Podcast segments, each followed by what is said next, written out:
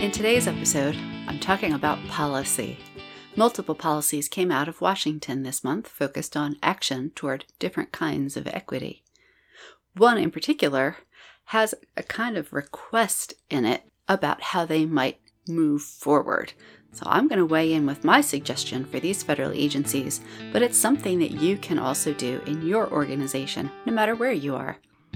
Hi, everybody. This is 10 Minutes to Better Patient Communication from Health Communication Partners, and I'm Dr. Anne Marie Liebel.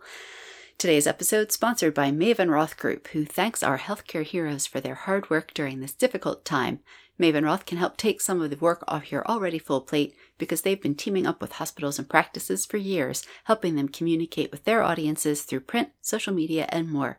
Now let Maven Roth help you create and share your COVID 19 messaging. Visit mavenroth.com today.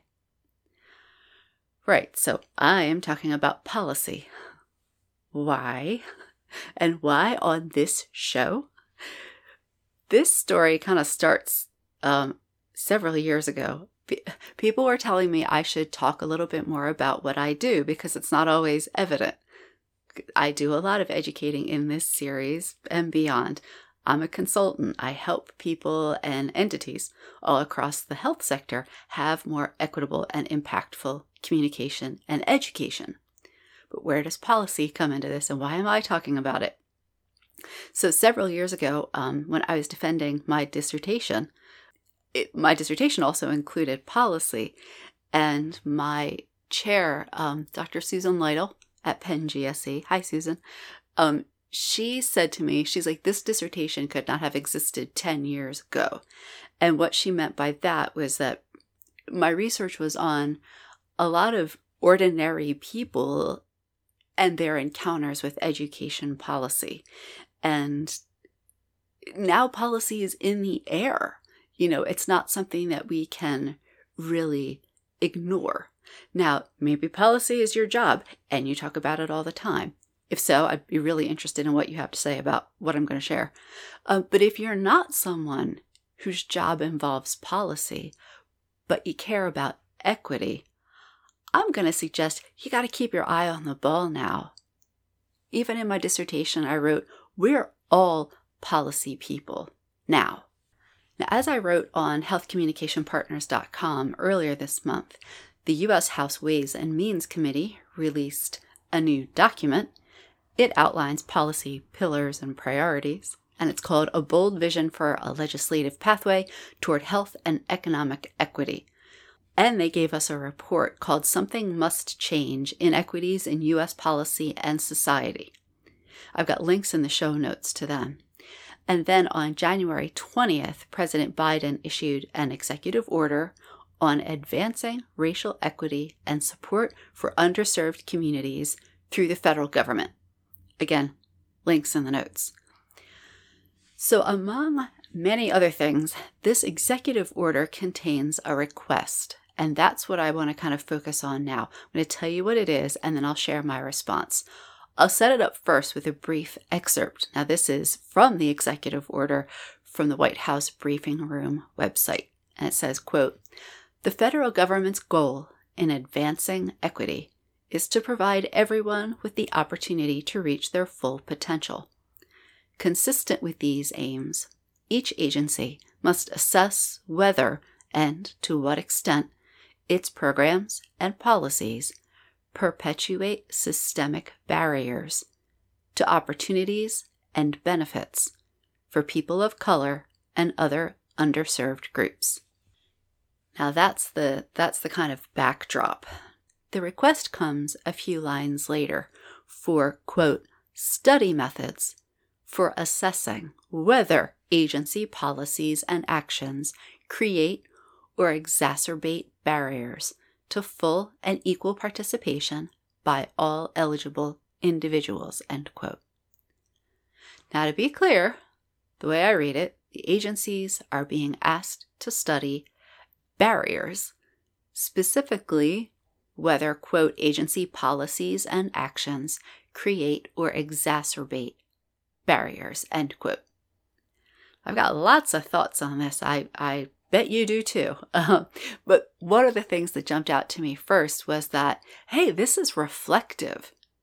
This is their stopping and looking at what they are already doing to see if maybe they are unintentionally contributing to inequalities, right? And I think that's a, a, very smart step. It also is going to take a certain kind of bravery for these federal agencies because it's not easy to admit that sometimes the call comes from inside the house, that sometimes we all can be doing things that unintentionally are working against our stated goals. So, um, first of all, yay for the, the kind of reflective stance that this takes. Now, that request for um, uh, what these agencies can do to see if they're getting in their own way as far as promoting equity, there's where I want to go ahead and make a suggestion. Now, there are a lot of ways to approach policy, but right now I'm going to suggest something that these federal agencies can do but it's also something you can do if you are interested in thinking about policy and its relationships to what's going on in your organization, whatever your organization is, and wherever you are in it. It's not going to surprise you, but it has to do with language.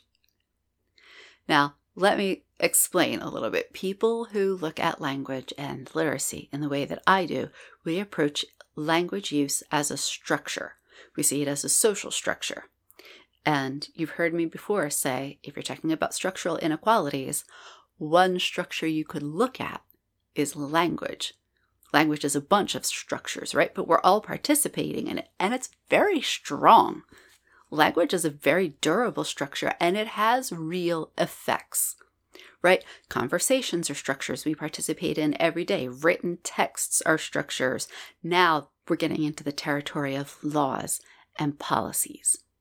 So these written texts, these structures, can be analyzed for how they're made, what they hold in and what they try to keep out, who they allow to matter, and who's not allowed to belong.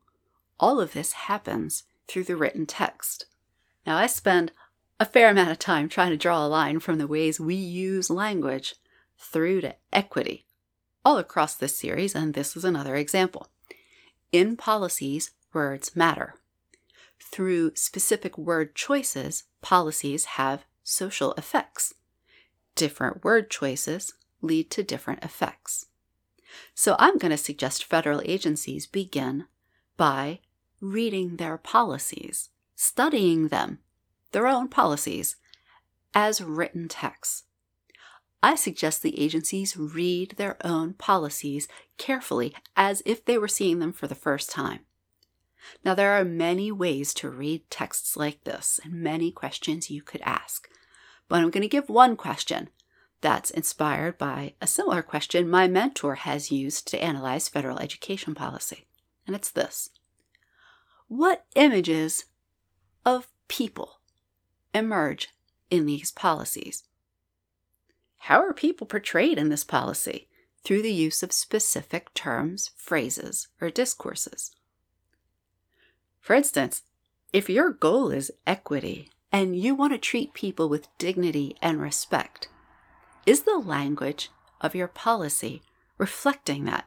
Are the images of people that emerge when you read your own policy images of dignity and respect? Now, let me be clear I'm not talking about simply going in and swapping out some terms for others.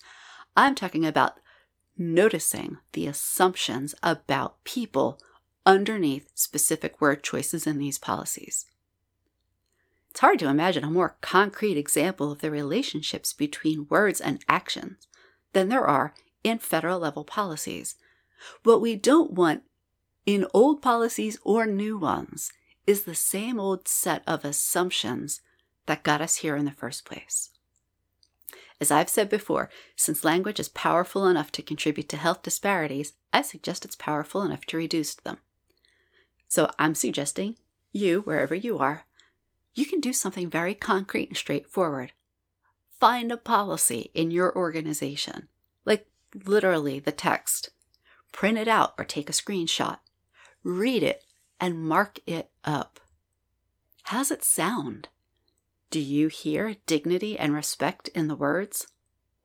Are the people who are the subject of this policy written about in a way that reflects dignity and respect? If not, make some noise. I like to think this is kind of a punk attitude toward policy action. Anyone can do it. Anyone. You don't have to have a degree in it. You just decide that reading a policy and commenting on it in your organization is what you want to do, and you go after it. The only qualification you need is the desire. It's on you to turn that desire into action. If you want some support in doing this, I've got two options for you. Our Addressing Implicit Bias second edition helps you examine language and its often hidden connections to biases. It's an audiobook, it's got an ebook, there's links, PowerPoint shows, resources, it's affordable, and your purchases support this podcast series. Digital download immediately available. If you're an instructor and you're looking for something that's handy and digital for your classes, go ahead and ask me. Um, we've got institutional copies. Your second option is contacting me for support. Write me at annemarie at h-c partners. Find me on Twitter at amliebel or message me on LinkedIn. That includes you too, President and Dr. Biden. this is 10 minutes to better patient communication from Health Communication Partners, a health equity focused education and communication consultancy. Written and hosted by me, Dr. Anne-Marie Liebel, audio engineering, and music by Joe Liebel. Thanks for listening to 10 Minutes to Better Patient Communication from Health Communication Partners, LLC. Find us at healthcommunicationpartners.com.